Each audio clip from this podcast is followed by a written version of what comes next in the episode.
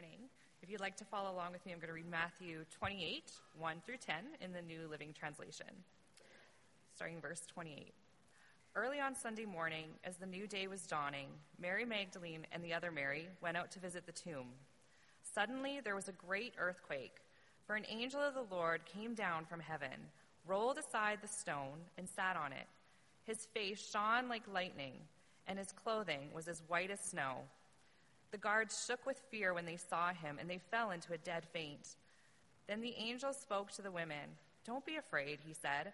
I know you're looking for Jesus, who was crucified. He isn't here. He is risen from the dead, just as he said would happen. Come, see where his body was lying. And now, go quickly and tell his disciples that he is risen from the dead, and he is going ahead of you to Galilee. You will see him there. Remember what I have told you. The women ran quickly from the tomb.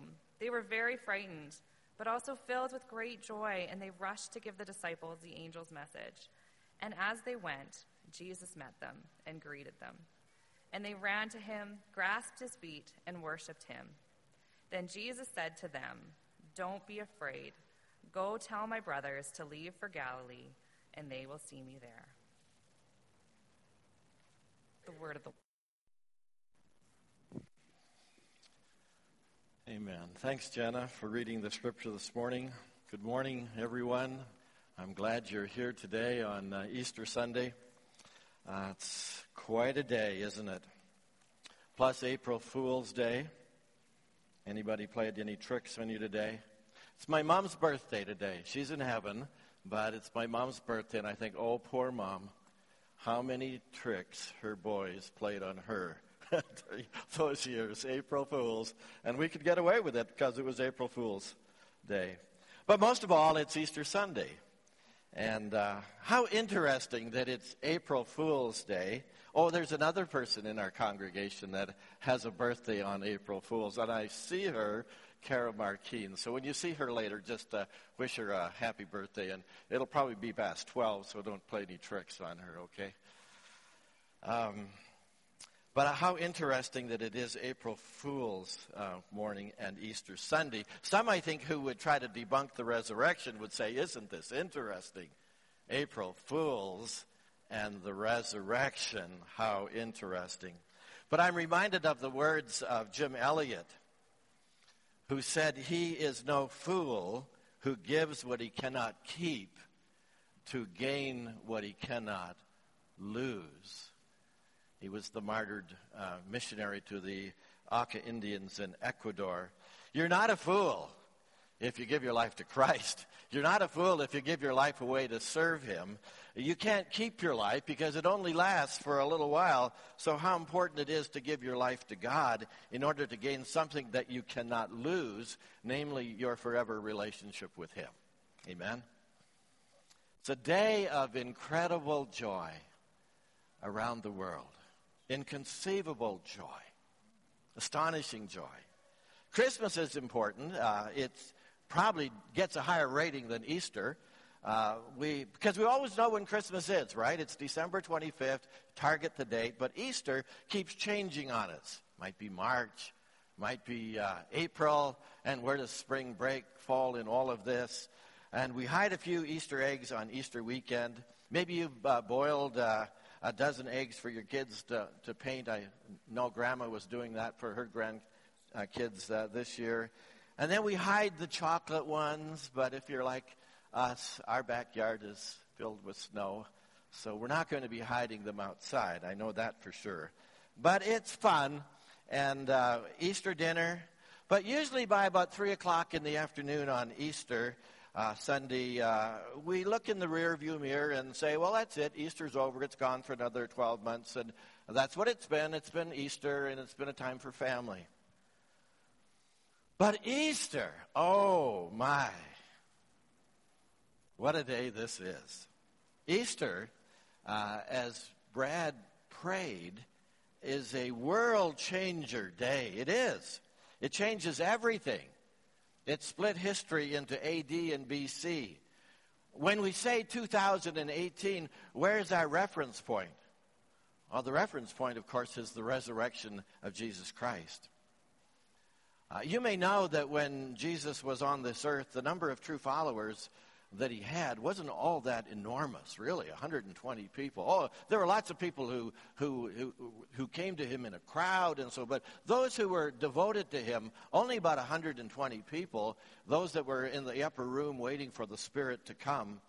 But today, around the world and growing, well over 2, 2 billion people, 2.5 billion people who follow him, who would say, I believe he is who he claimed to be. I believe he's the Son of God. I believe he died on a cross. I believe he rose again from the, from the dead. I believe he's coming back. So that's amazing, and yet it all references itself in the resurrection of Jesus Christ. The reality of the resurrection broke through into the hearts of these 12 guys who followed Jesus, and from there it began to spread. Started in the Middle East, and then the message went out to Asia, Asia Minor, and then it went over to Europe, and then it went across the ocean to North America and all around the world. One of the things I love to talk about at a graveside service is the fact that we're standing on resurrection ground. And one day, all of these graves, and when you're in a cemetery, you can kind of point to all of these graves are going to open. And I can just see some of the heads turn to me as I say that, like, Are you serious? Yeah, I couldn't be more serious. I almost try to take a step away from where I'm standing in case it could happen right now. And I'm smiling, and but these graves are going to open. This is resurrection territory. And Jesus was resurrected. He came out of the grave, but so will all who have died. These graves are all going to open up one day. What a sight that's going to be. We're standing on resurrection ground. Well, I'm going to direct us this morning to 1 Corinthians 15. Although we read the Matthew 28 uh, uh, passage, uh, I'm going to direct us to 1 uh, Corinthians 15 because I think this is one of the great chapters of the Bible. Uh, it's written by the Apostle Paul uh, because he no doubt was feeling that the Corinthian church had some drift uh, happening in their appreciation of the resurrection of Christ. So he took the opportunity to devote a lengthy chapter, and indeed it is, to the impact of the resurrection so they would understand that they were dealing with the most essential truth of their faith. They were beginning to say, kind of under their breath, I don't know about the resurrection of Jesus Christ. I don't think it's all that important, and I think we can lower the flag on the resurrection. So Paul shoots very straight, and he lays it out for them how important it is to think correctly about the resurrection. so I'd just like you to watch him this morning as he approaches the issue about the resurrection. First of all, uh, the impact of no resurrection the impact of no resurrection. And, and here's what Paul says. It's in the 12th verse of 1 Corinthians 15. And he's really asking a question. But tell me this since we preach that Christ rose from the dead, why are some of you saying there will be no resurrection of the dead? Do you realize what you're saying? And then Paul just plays out some scenarios that follows from their thinking. First of all, in verse 13, for if there is no resurrection of the dead, then Christ has not been raised either. So the first implication is major that then Christ has not been raised. If there's no resurrection of the dead, then it follows that Christ has not been raised. And if that's true, then every worship service held through the centuries of time was all very human organized and there was no presence of Christ in those meetings. And every song that we've ever sung, and every prayer that we've ever prayed, and every sermon that we've ever preached, all of it for naught. Every last bit of it, a waste of everybody's time for you and for me. Man, I've spent a lifetime in this, and it's for nothing. Secondly, our faith is useless. It's just a collection of useless teachings. It makes us religious and self righteous, but in reality, there's no power, there's no purpose. It's just going through all the motions. And in the end, it just all blows away. And then thirdly, Paul says, and we apostles would all be lying about God. For we've said that God raised Christ from the grave, but that can't be true if there's no resurrection of the dead. I mean, we've just been lying to our families. We've been lying to our friends all these years. We've been leading people in a direction that's not what we're making it out to be. We've been giving them the Kool Aid to drink, and, and it's not doing them any good. Now it gets even more challenging. Fourthly, verse 17 And if Christ has not been raised, then your faith is useless and you're still guilty of your sins.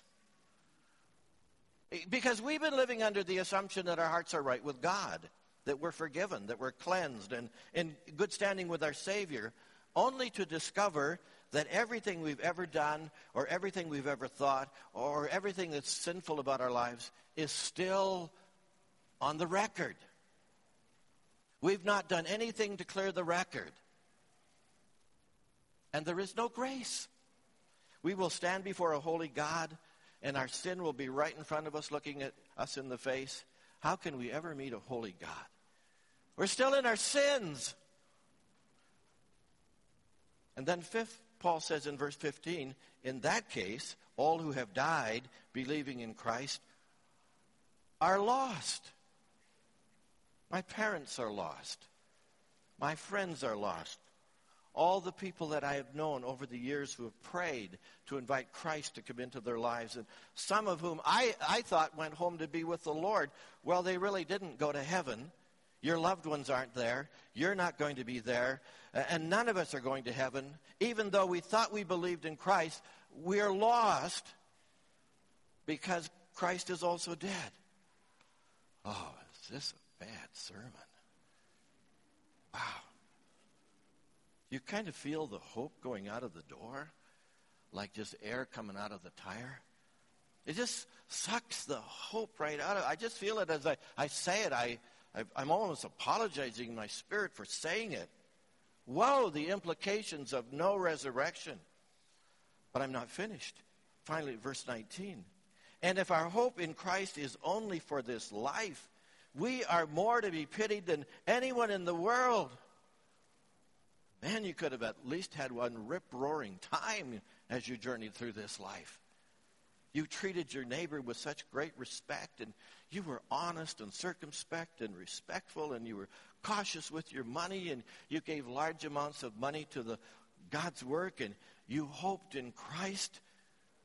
But he was dead, and he couldn't do a thing for you. You missed so much because you took Christ seriously. And here you are at the end of your life and you've got nothing, nothing, nothing.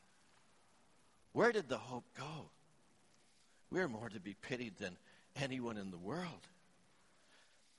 The poet, uh, singer, songwriter, you know him, Leonard Cohen, died in November 2016.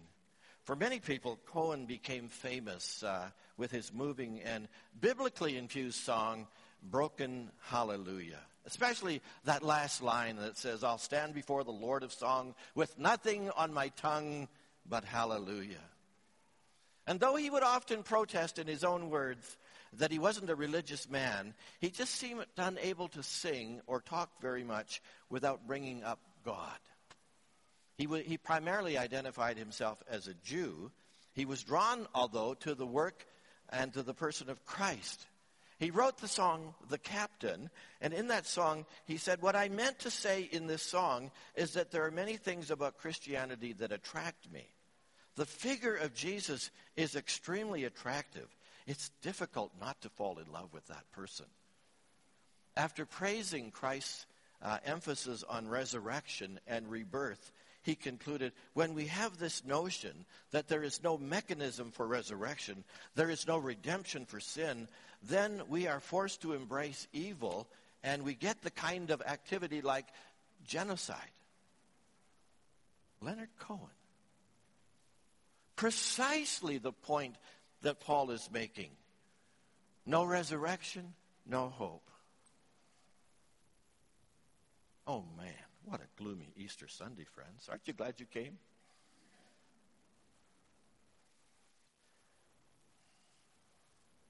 A day of inconceivable joy.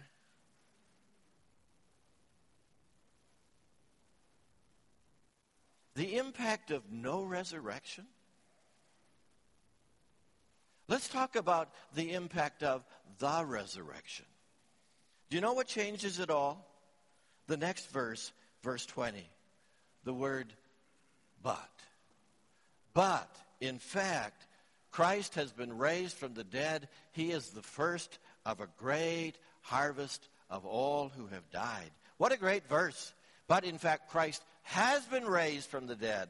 He is the first fruits in some translations. He is the first of a great harvest. Hey, friends in Corinth. Hey, friends around the world. The truth is, Christ has been raised. That he is the first fruits of the harvest. It's an agricultural term. In the early church, the first fruit of the crop was given to the Lord, it was brought to the temple. So Paul says Christ is the first fruits of the resurrection. He's the, he's the first one that rose from the dead. He's the first fruits of the harvest. But there is a great harvest yet to come. There's a great harvest yet to come. Christ rose, but the resurrection will continue. There's a great harvest coming, and we will be resurrected one day. Wow. I feel the energy coming back into the room. This is good news. Paul really wanted these people to get it. It's not just the birth of Christ, it's not just the death of Christ. All that is so important, but everything, everything, everything, everything hinges on the resurrection. Ours is a special faith with our leader Jesus Christ, who did conquer the grave. But in fact, Christ has been raised. Paul would argue that all the other religious leaders lie in tombs with occupied signs posted to the door, but the tomb of Christ is empty. So Paul says, make sure you value the resurrection because it has such wide ranging implications for all of our lives. It's not abstract philosophy, it's the stuff of everyday life, and it's the hope of our, of our forever. I love the little story of Bill Hybels that he tells about his grandson. And he said uh, yesterday, my five year old grandson, his name is Mac, was eager to tell me a story that his preschool teacher had told him. And he had eight uh, little plastic eggs, you know, you see them in a miniature egg carton. And the eggs all had something in them. Our, our children's ministry uh, teachers and leaders, they love to use this illustration because it gets the point across so well. And uh, so, so little Mac is trying to tell his grandpa the story of Good Friday and Easter. And uh, finally, Bill said, We sat down at the table, and Mac said he was going to tell me the story. And he opened up the first plastic egg, and there was a little piece of bread in it. And little Mac said, Jesus was at a supper, and Jesus said, This is my body, which is broken for you. And I'm like, wow. Mac. Pretty good for a five year old. Then he opened a second egg, and inside was a little plastic ring that represented the crown of thorns. Papa, they put a crown of thorns on Jesus' head. They pushed it right into his head, and it hurt. Then he opened a couple more eggs that had little things in them. And then he, he opened one that had a nail inside. And he took out the nail and he said, They nailed Jesus' hands and feet to a cross and he poked me. He said, Papa, they were much bigger nails than this. But they had to get little ones so that they would fit in the little plastic eggs here.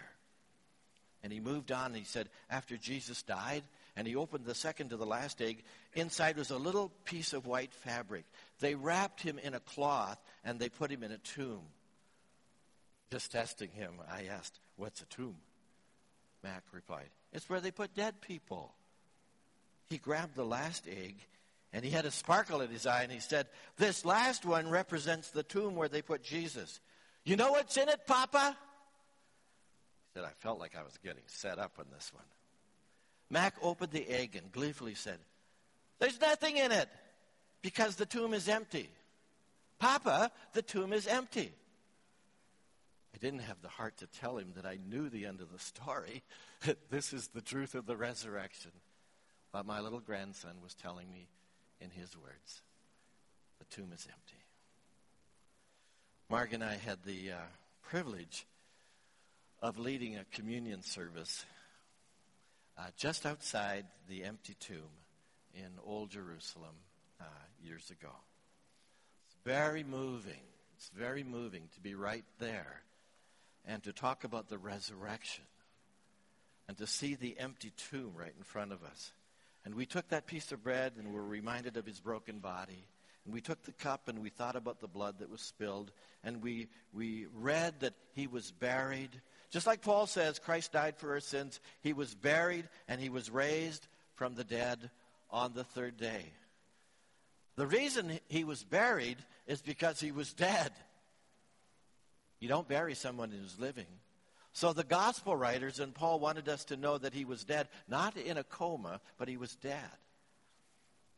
They rolled a stone in front of the tomb to protect the body. He was dead, he was buried, and he was raised.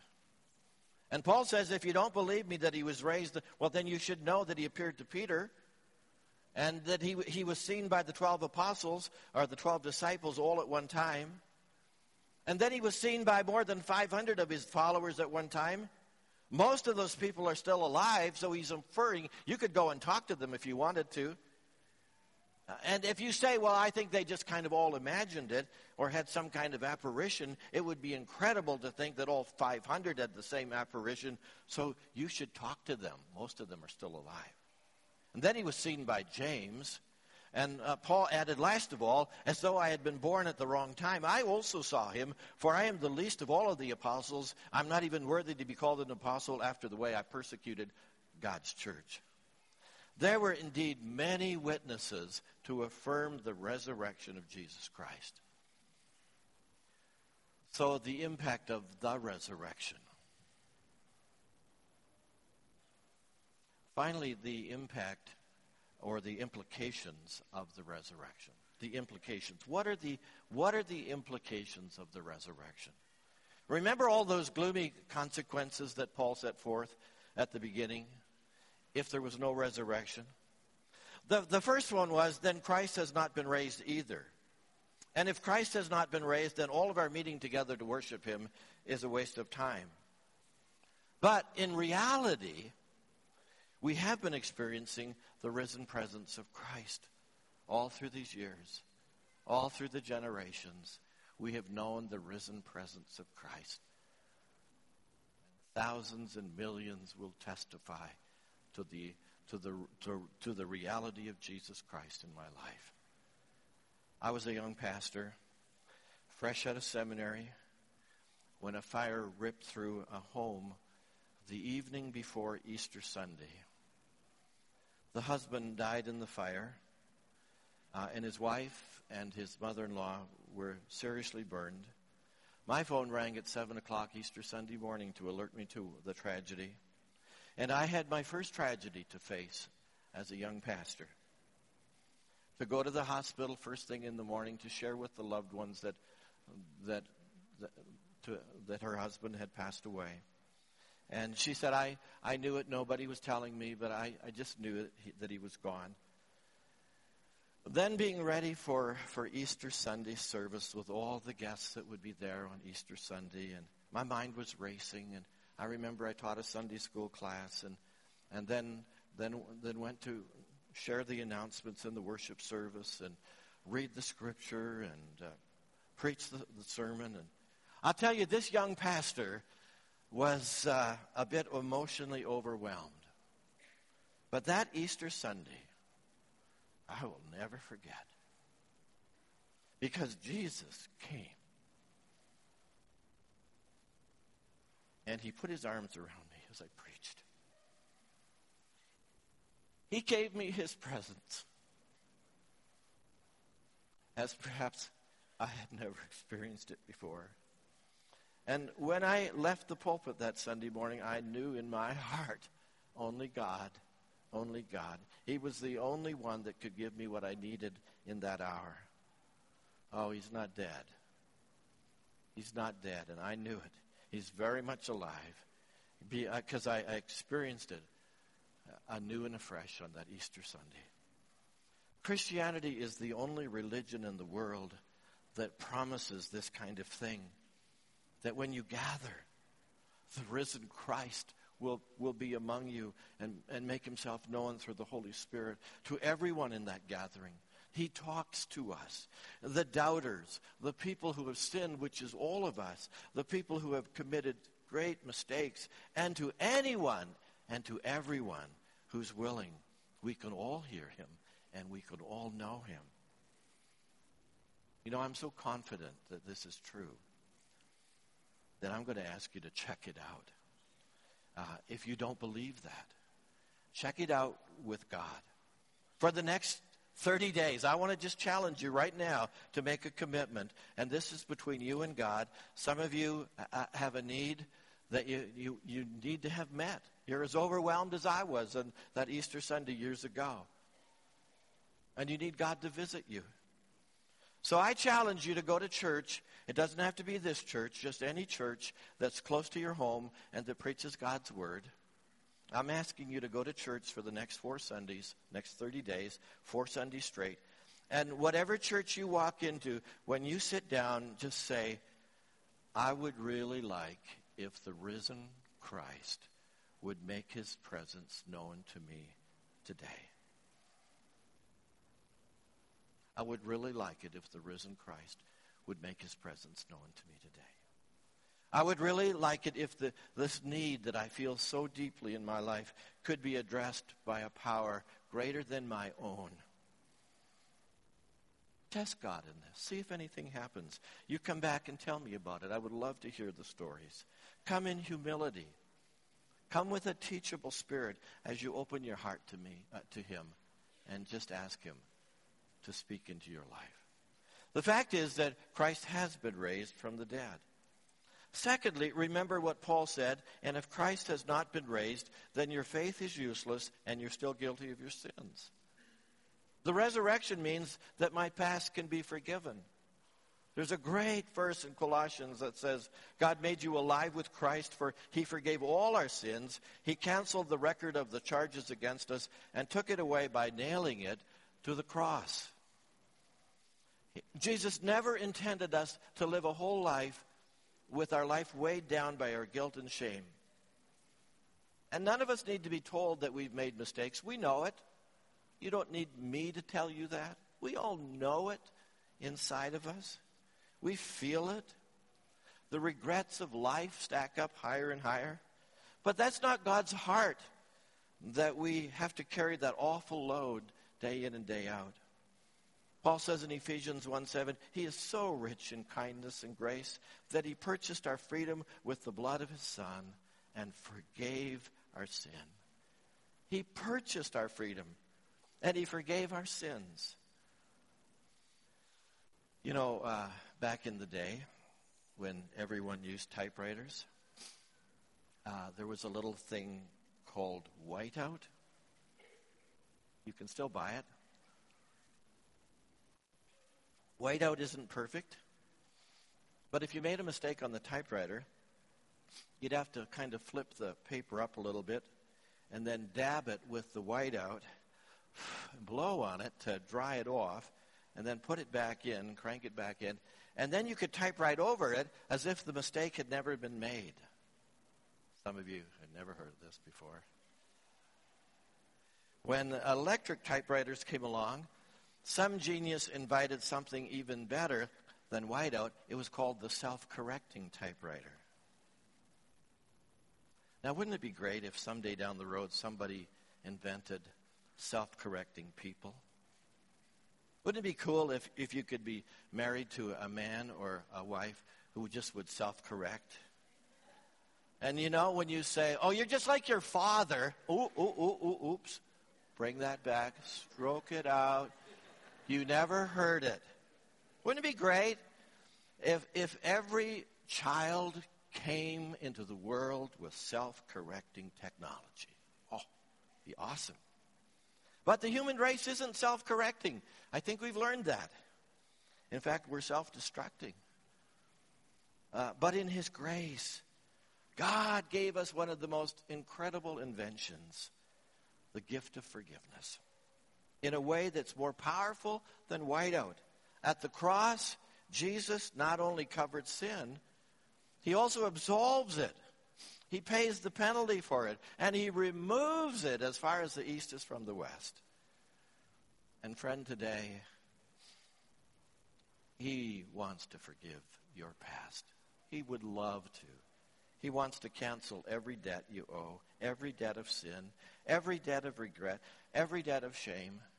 He doesn't want you to go through life trudging along with that load because he would love to forgive you. Just ask him. He gives a new start.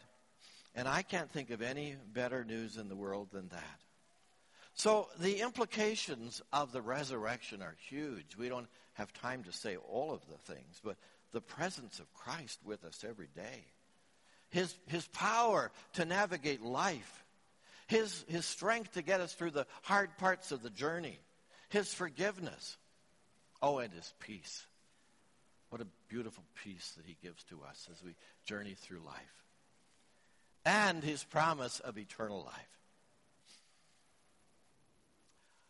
This morning I'm going to invite you to pray a prayer with me. It's a different kind of prayer because I don't want you to close your eyes.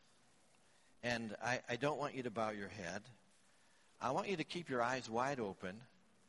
And I want you to read the prayer uh, because it will be up on the screen.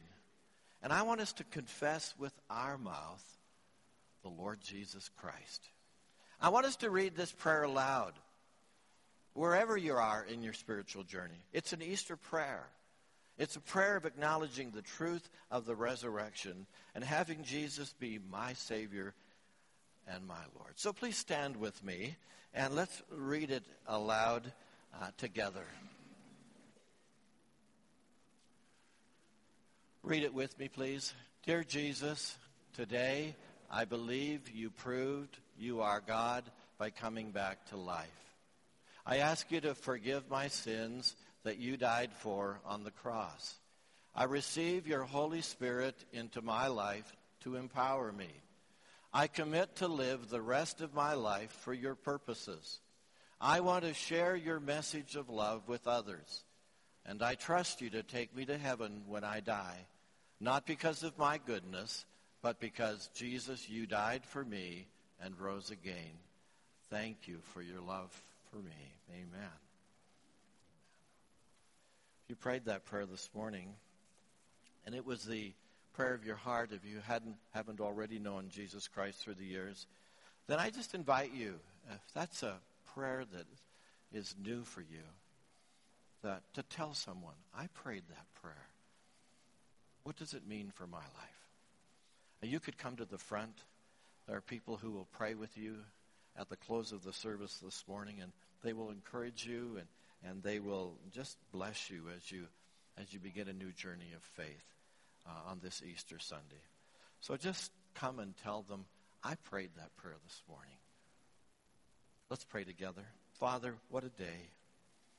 What a day. 2,000 years ago, you raised your son from the grave. You changed the direction of the whole world. You brought into this world hope and forgiveness and purpose and eternal life. So, Lord, thank you. We celebrate today the resurrection of your Son, Jesus Christ. And with much thanksgiving, Lord, we say to you, thank you for paying the awful price of the cross. But thank you uh, as well for being who you claim to be, the Son of God, that you rose again from the dead.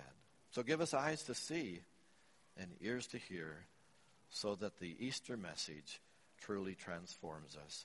In Jesus' name. And everybody said, Amen.